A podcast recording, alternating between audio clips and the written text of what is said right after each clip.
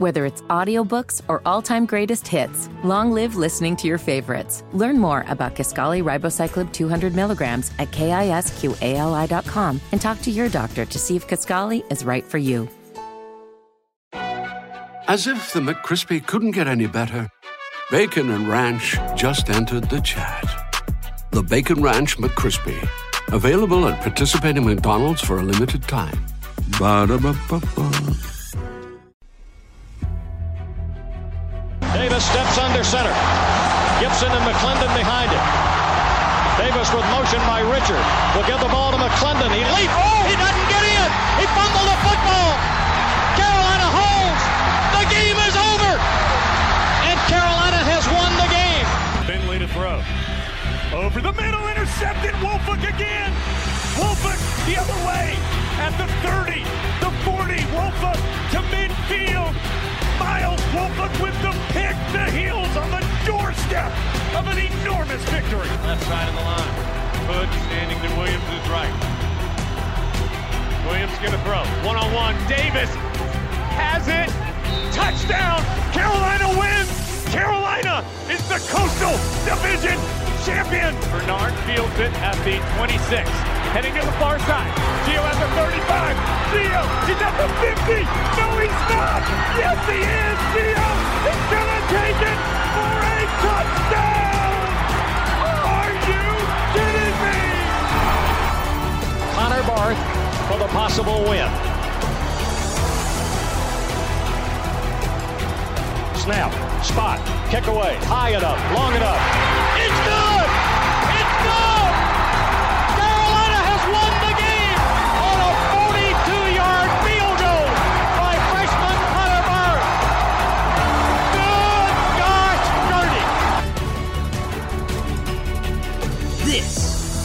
Heel Tough Blog Podcast. Hey guys, and welcome to another edition of the Heel Tough Blog Podcast. It's your host, Anthony Pagnata, with you guys as always. And today we are talking to a former Tar Heel for the first time this year. We've done this, you know, the last couple of years, been able to sit down with some amazing former Tar Heels. And today we take it all the way back to the early 70s to talk to former Tar Heel running back Ike Oglesby. And we had to start by asking him, a guy that was from Greensboro, North Carolina, out of Ben L. Smith High School, how he ended up at North Carolina playing for then coach Bill Dooley. We now welcome in a former Tar Heel running back, a guy that was one of the legends of the 1970s at Carolina. It is Ike Oglesby.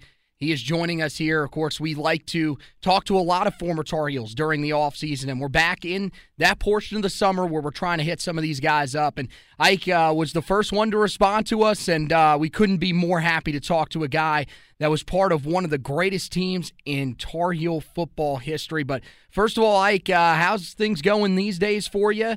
Um, you know, I know it's uh, been a crazy time here over these last couple of years, but hope you and uh, your family have been doing well. Yes, yes, we are. We're doing quite well. Um, I'm living in Greensboro. Um, I'm blessed with uh, four sons and a daughter, and uh, at this point, five grandsons and a granddaughter. And uh, I call myself semi-retired and still follow the heels quite a bit. Well, that's awesome, man, and uh, hopefully, you know, you've been able to get up to a couple of games here recently. Have you have you been back, uh, you know, at, at, least a time or two since uh, Mack Brown returned to Chapel Hill? Uh, yes, actually, um, I went to a function uh, a few weeks ago that was held um, at the uh, Enrichment Center. Um, at least, I think that's what they call it. Um, and there were a lot of lettermen from cross classes. It was uh, the Friday before the spring game, and um, got to meet a lot of uh, guys that I played with, a lot of guys that uh, played after me, and uh, of course the coaching staff, and uh, continue to be quite impressed. Yeah, definitely, man. Uh, I've heard a lot of people, you know, a lot of former players have said that they really like the, you know, family type atmosphere that, uh, you know, Mack Brown and, and his staff have really been able to sort of bring back to Carolina after that seemed to sort of evaporate a little bit, you know, in in some of the previous regimes. But as you said, you know, you're you're living in Greensboro, and that's where you grew up. That's where you went to high school. No, I think the first question that you know we have to ask you is. What made you want to play for Carolina, and specifically, what made you want to play for Bill Dooley when he was recruiting you back in your high school days? Well, one thing to keep in mind was that was a really kind of a transitional period uh, in that uh, in Greensboro, the schools had been integrated. Mm-hmm. And um, I was one of the first, part of one of the first groups that was bused uh, to uh, a new high school, Smith, at the time. The thing was that although for all conferences except the ACC, uh, the minimum SAT was 700, but the ACC had an 800 uh, uh, requirement. And that tended to filter out a lot of uh, black athletes at the time. Um, you also needed to keep in mind that it was right after the Charlie Scott era was ending, which of course garnered a lot of favor and uh, a, a, lot of attention by uh, black athletes uh, to Carolina. Mm-hmm. So um, at the time, only UNC and Wake Forest had black football players. And one of the players that was at Carolina was a guy I played against from Parkland, a guy named Jim Webster. And um, it was because of those factors that I was interested in in, in speaking with Carolina. Um, let me also say real quickly, I had the opportunity to be the first black player at South Carolina and Tennessee, but it was because of what I perceived they were building at UNC that I gravitated towards them. It seemed to me like a lot of the best players, including guys I played against, were coming to uh, Chapel Hill. And also, as a running back, uh, who wouldn't want to play uh, in the I formation? Mm-hmm. So um, those were a lot of the factors that pulled me towards UNC. Yeah, and, and you did some great things in that backfield for Carolina. And, you know, look, you, one of the guys that you came in and played with pretty early on, almost immediately, was Don McCauley back in that 1970 season. You know, he ran for 1,720 yards, uh, had over 2,000 all purpose yards. Still a mark that is held today as the most rushing yards in a single season. But, you know, you were the guy that was alongside of him. You finished that season with 572 yards and six touchdowns on the ground of your own. So, you know, first of all, how special was that group, th- that pairing between you and him? And, you know, what was it like playing with a guy that was just that uberly talented that could put up those types of numbers even back in, in the 1970s? Well, Don um, was uh, a person who had an extremely strong work ethic, especially in the weight room. And uh, that was new for me um, because weights were not being emphasized at the high school level. And especially at that time, uh, there was a misconception. Of course, there were misconceptions about a lot of things mm-hmm. Uh, back then when it came to training.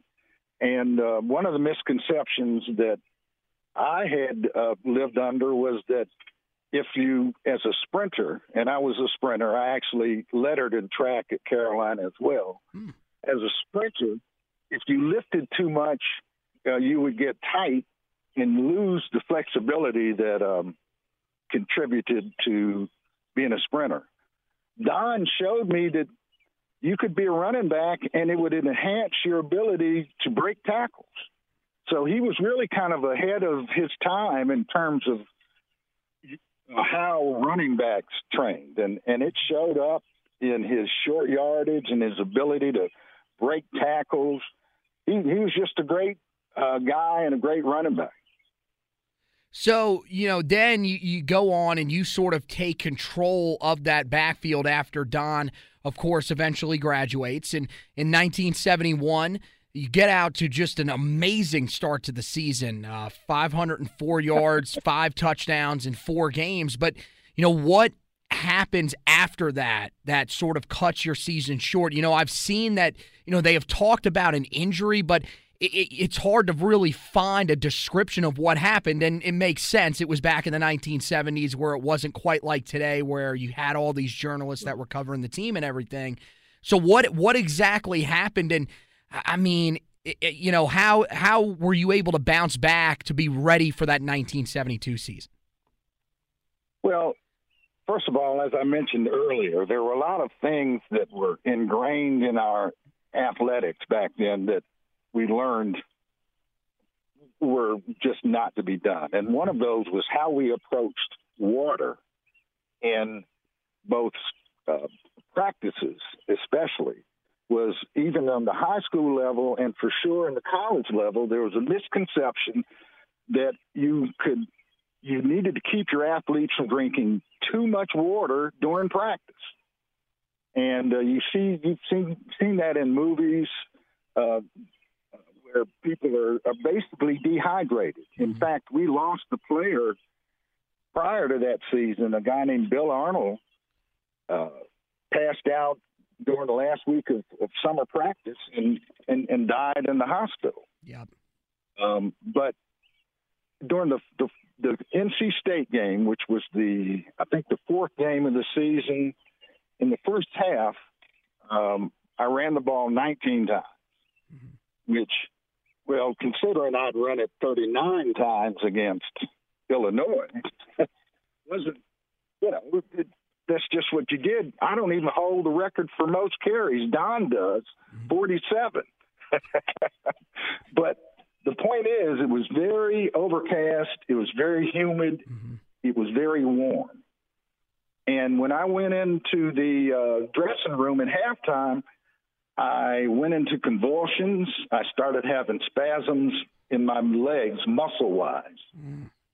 And uh, they put packed me in um, ice and sent me to the hospital. And I stayed there two weeks. And they never really completely figured out what was going on. Oh, wow. But uh, long version, I mean, short version of the story is although I did, as you put it, bounce back the next year, uh, I never ran another 4 4 4 3 40. Mm. Uh, best I ever did after that was in the 4 5 4 6 range. And it just makes a difference. So, uh, whereas before the injury, there was no question with the offensive line I had and our offense. Mm-hmm. Uh, I, I know I would have come close to, if not exceeded, the 1,700 we had done the year before. Our, our offensive line was just wonderful. Uh, we had uh, Ken, Ken Huff, and we had Robert Pratt, and then you had Jerry Sane, a consensus All American, and uh, Bob Thornton, and uh, oh shoot, I know I'm leaving somebody out. But anyway, it was just the best offensive line you could ever have. And I, I often laugh because people criticize Dooley's offense as being three yards in a cloud of dust. And I would always correct them and say, no, no, it's four and a half yards in a cloud of dust. Yeah, and it really was. I mean, those rushing attacks are definitely some of the best in Carolina history. I mean, the tandem of you and, and Don are, you know, talked about every time that, you know, Carolina has any sort of duo that gets up there. The most recent, of course, Michael Carter and Javonte Williams. You know, they compare you two guys and how successful you were back in that 1970 season. Um, and look, that offense worked, uh, and it worked wonders. In 1972, Um, you, you know, as you said, it wasn't quite the same for you, and I, I really wonder, you know, if you would have been able to bounce back and and get back to the speed that you showed before that, how special that season could have been. But you know, you still run for 707 yards, three touchdowns on the ground. You're the leading rusher for a Tar team that went 11 and one, uh, which is still one of the best in program history. You know, what are some of your favorite memories from that run, and and why do you think that that team was able to just come together and have as much success as it did? Well, um, first of all, on both sides of the ball, because of Dooley's recruiting prowess, uh, we had the best athletes in the conference. Period. Um, and if you look at the record, especially uh, my junior and senior seasons, mm-hmm. it bears it out. Uh, if you just look at the uh, the um, my junior season, heck, we were missing my junior season a guy named Judge Maddox, who was uh, another black athlete. He was six foot five. He was uh, edge rusher who was all ACC his sophomore year and because of some personal reasons, didn't come back. He didn't play. Uh, Jim Webster, who uh, was another of the black athletes that was there, he was a 200 pound linebacker who had running back speed, and he missed, uh, I think, nine uh, games in that season because of a, a lower body injury.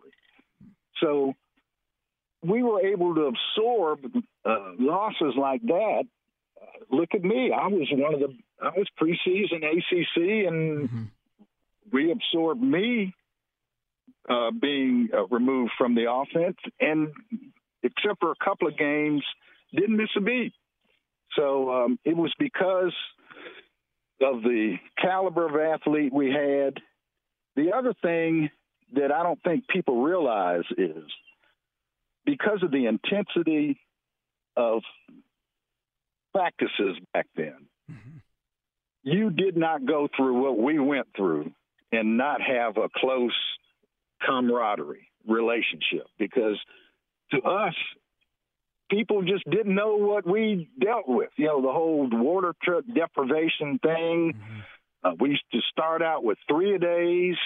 We reported a full month plus before students. It was brutal, but it drew us together.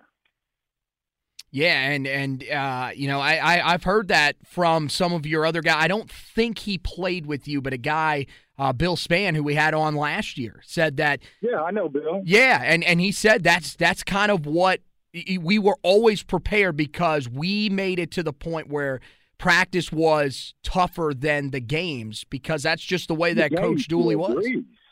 yeah, and that's he even got to drink water during games. well, there you go. Well, there you go. And, and, see, that's the point that I think we're trying to reach because the the best part is is that you hear, you know, Carolina at, at one time had the best talent. They were getting most of those guys were from in state um, as well, yep. and they built up that talent pool, and that's kind of what it looks like Mack Brown is trying to do here now he's kind of hit that bump in the road, but hopefully that's the same, you know, area that Carolina can get to. And one of the things that Mack Brown has talked about with having that older, you know, approach um, to coaching is that we want to make practice easy. You know, we want to make practice so tough that it makes the games easy and and that's you know it's amazing how you know from talking to you from talking to a couple of the guys back from the team in the early 80s that won 11 games and even from talking to guys that you know were with Mack Brown late in the 90s it seems to be that same way um, but yeah, what you know when when you look back on some of your favorite games or memories from that season, because that was just such a special year.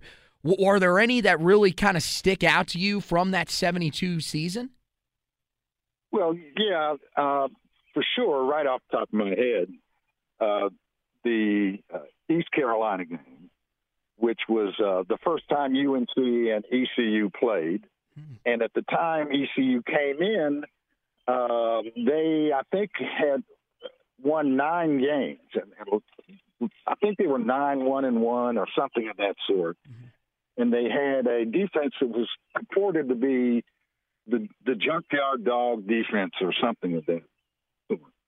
And uh, uh, we ran multiple running backs all year. We, uh, I don't think any one of us, unlike the years before, uh, I'm my mind. Uh, I may have to go back and check, but I don't think we had any games where we had one guy that had 20 carries.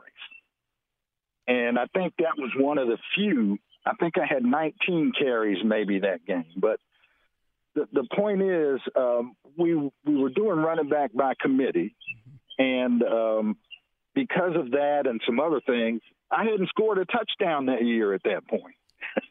so the ECU game was the last home game, and I wound up scoring three touchdowns and you know, went over 100 yards, and it was a good way. It was a great way to bow out in Kenan Stadium. Mm-hmm. Well, that yeah, that is tremendous, and uh, yeah, I didn't know that coming in. Uh, you know, yeah, you did share the backfield. Uh, Billy Hite, um, who will you know we'll talk about him a little bit in a minute. Uh, for, you know, a little bit further down the line. Um, in your lifetime, Sammy Johnson was back there with you as well. So yeah, you guys really started to rotate backs um, and, and, was there any specific reasoning that w- was given? Was it maybe due to the injury that you had sustained the previous year that Coach Dooley oh, wanted definitely. to change it up? Yeah. Well, yes and no, and this is what I mean by that.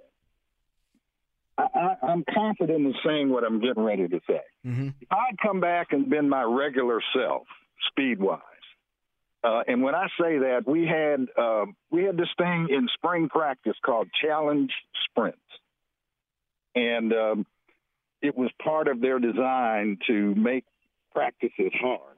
Mm-hmm. So you've gone through a two and a half hour summer practice, which is scrimmaging, and you get to the end of the uh, practice, and the coaches have pre-tested us and divided us into groups of eight by speed. And remember, there's like 108 of us. Mm-hmm. So you got a bunch of groups. But the way it worked was everybody, anyone in a group that won three sprints, three forties, got to go in right then. If you run, if you won uh, four out of uh, the first five, you got to go in. Otherwise, you ran seven, and the winners in each group would move up a group, and the losers in each group would move down. So you always had competitiveness happen. Hmm. And all this just to say, until I got hurt, I always ran three and went in. Period. so, because of that, um, I know if if I'd been my, the way I had been before, I would have had another twenty-five to thirty carry per game season. But I was cool with the way it worked out because I had to admit I was not the same running back as him. Mm-hmm. Yeah, and it just, I mean, you just have to wonder. And it goes into that category of so many of what ifs in Tar Heel football history. Um, so you know, after after that, you know, after that '92 season or '92, excuse excuse me, after that '72 season, uh, you end up, uh, you know, graduating from Carolina, and um, you know, kind of where where did life kind of take you after that? You know, I've asked so many guys this question, and it's just amazing to see the different directions that life took them. But for you, what was your path? Well. Um without trying to get too personal, mm-hmm. I, I, will say this: um, when I was at UNC, um, I was very much a reckless young person. and um, primarily because at that point I had no moral compass. I was literally um, I had convinced myself uh, to be an atheist. So I was an atheist mm-hmm. when I was there and having no moral compass, and it being the 60s, uh, 70s in Chapel Hill, you know, it was it was play hard, party hard. so I'm convinced that if my life had continued uh, on a path that led to the NFL, that the person that I was at that point would probably not be around to be speaking with you. Mm. Instead, I wised up realized I wasn't I, I wasn't egotistical enough to remain an atheist. Uh, found uh, found Christ, and because of my UNC affiliation, wound up meeting uh, the love of my life, who I've been married to now for 43 years. That's awesome. Well, that that is Thus, tremendous. The blessings of the children and the grandchildren. Um, real quickly, I'm semi-retired these days.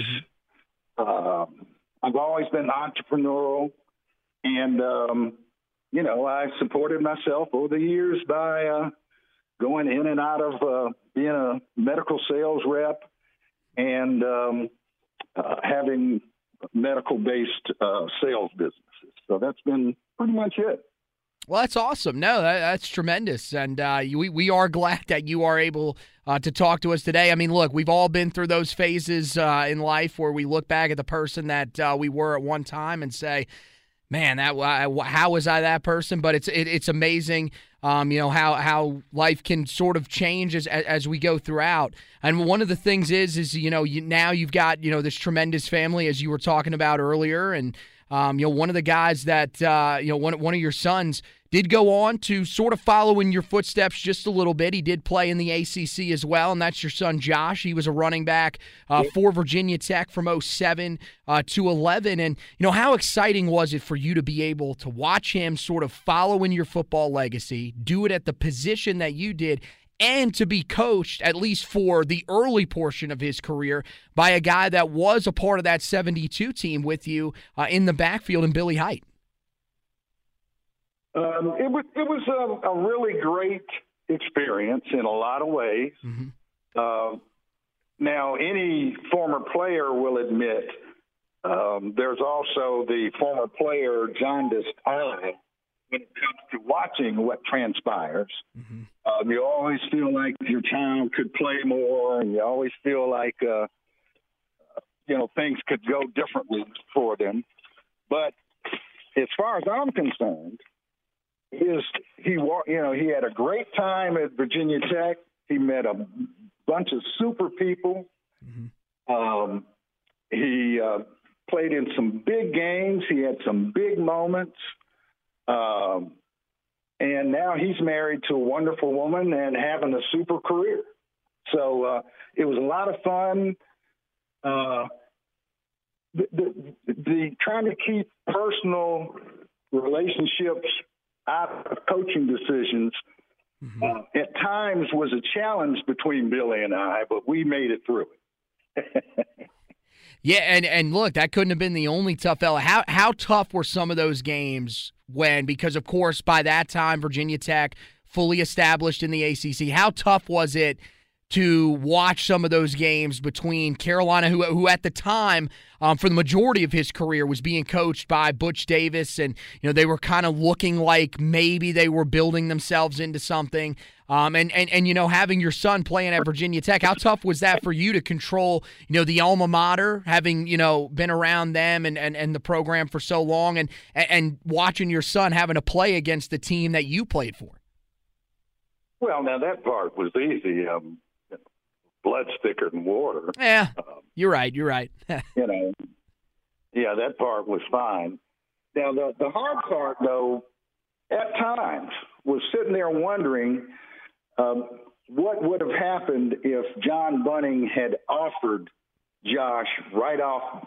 You know, it's, especially when Josh was at his camp, mm-hmm. because if he had, Josh would have committed to Carolina and would have played there. So it was really more when we played UNC that at times my mind would wander to the what ifs of him being in on the other side. Otherwise, uh, no, I always rooted for for his team. Well, there you, yeah, yeah, I, I got you. And and look, I think that's probably a question of probably a lot of people, and you would imagine that you know, in in a case of maybe the current coach, Mack Brown, would probably look at that and, and probably extend an offer, and you never really know. But it seems like you know everything worked out in the end, um, and of course, it did. You know, we're we're glad. I mean, you've. I, I, am assuming you know you probably still pull for both schools, but I'm definitely assuming that uh, you do have those no, Tar Heel roots. No, not anymore. no, I don't. No. I'm sorry. That was only because he was there. Well, there we go. I'll always appreciate them, but I'm a Carolina guy. There we go. I like to hear that. I like to hear that, Ike. Hey, man, we really appreciate you stopping by with us, man. We always love, you know, having the former players on to tell their stories, and uh, yours is, I, I think, one of the more interesting ones, and honestly, probably one that people don't know enough about. Um, and thank you so much for taking out the time today and, and, and sitting down and talking to us about uh, all of this different stuff. Sure, certainly. All right. Thank you so much. Uh, you take care, and uh, hopefully we'll be able to talk to you again soon. All right, man? Okay. All right. Thank you so much. Thanks. The NBA playoff action is nonstop at DraftKings Sportsbook, an official sports betting partner of the NBA. This week, new customers can bet just $5 on any team to win and get $150 in free bets if they do. Looking to turn a small bet into a big day, a big payday during the NBA playoffs? With DraftKings same game parlays, you can do just that. Create your own parlay by combining multiple bets like which team will win, total threes made, total rebounds, and more, and boom, you have a shot at an even bigger payout. Right now, all customers can place a same game parlay with three or more legs and get a free bet back up to $25 if one leg doesn't hit. Download the DraftKings Sportsbook app now and use the promo code TBPNXX. Bet $5 on any NBA team to win their game and get $150 in free bets if they do. That's promo code TBPN only at DraftKings Sportsbook. Minimum age and eligibility restrictions do apply. See show notes for details. So we want to thank Ike so much for stopping by with us, guys. We hope you enjoyed that as much as as we did. That was a tremendous interview with him, and man, he, uh, you know, it, it you, just one of those one of those ones that goes into the category of what could have been. Um, an amazing start to that 1971 season. If you don't know about it, go back and take a look at, at, at those stats and try to find some of the articles. You know, just in doing the research uh, to try to get prepared for this interview with Ike, I learned a lot about his career and and how special of a player he really was before that injury. Um, and, and look, to come back in that 1972 season and to be as successful as he was as part of that backfield trio, really, uh, it was a four man backfield. Uh, with another guy, Tim uh, Kirkpatrick, who we didn't mention there, but all three of those guys, or, or all four of those guys, excuse me, ran for over 300 yards that season. And what a tremendous year for Carolina. And uh, again, you never really know if he would have been able to come back and, and, and play at the level that he was playing in that 1971 season. Who knows? Carolina could have gone undefeated that year. Maybe they beat Ohio State, who they lost to that year. And maybe Carolina is in the hunt for a national championship. You never really know, but put that down in the what if category. But go back, please go back and check out the story of Ike Oglesby. What a tremendous player, and we thank him for taking time out to talk to us today.